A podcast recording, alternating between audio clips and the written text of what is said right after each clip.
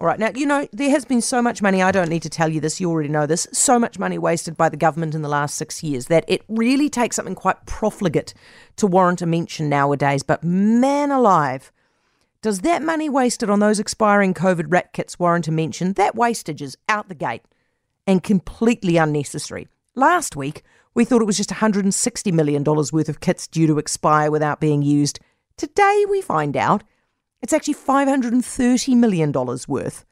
Now, $530 million is almost enough government money to set up two medical schools at Waikato University. It's half of Pharmac's annual budget. That's six months of life saving drugs just wasted. It would pay for all the beds, all the operating theatres, all the imaging services that are being cut from Dunedin's new hospital to save money right now, and it would pay for that six times over. That money didn't need to be spent, and that is the most frustrating thing here because private businesses were actually prepared to spend that money instead of the government spending that money. Do you remember that? This was back big deal at the time.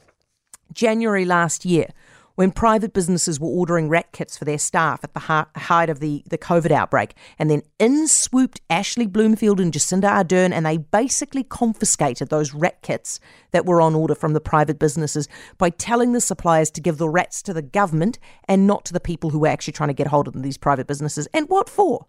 What was the point in Ashley and Jacinda nicking all those rats off private businesses who would have paid for them? For them now to sit in storage and just go to waste. There is no way that we are going to be able to use the 40 million remaining rat kits by April. There are only 5 million of us.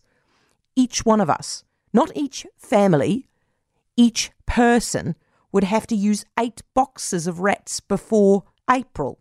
Now remember, each of those boxes is going to have three to five tests in them.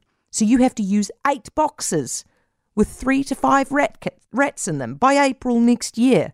That's impossible. I haven't even used one box this year. It's not going to happen. That is money that is 100% going to just go to waste there. Now, I cannot understand why the government did this. I just do not understand it. Why they swooped in, why they bought all the rats, way more than we possibly needed when other people were prepared to put up their own cash to buy the rats. And the only explanation that I can come to is that there was some mad control freakery going on from Jacinda and Ashley. But here we are. We find ourselves in this position now. So do me a favour, okay? Look around you. Look at all the things that your town and your region needs right now Dunedin Hospital, roads up the road, whatever, whatever it is that you need right now. And then think about why the government cannot afford to spend that money. It cannot afford it because half a billion dollars is sitting in warehouses just going off. Of all of the wasted money in the last six years, surely this has got to be the worst example.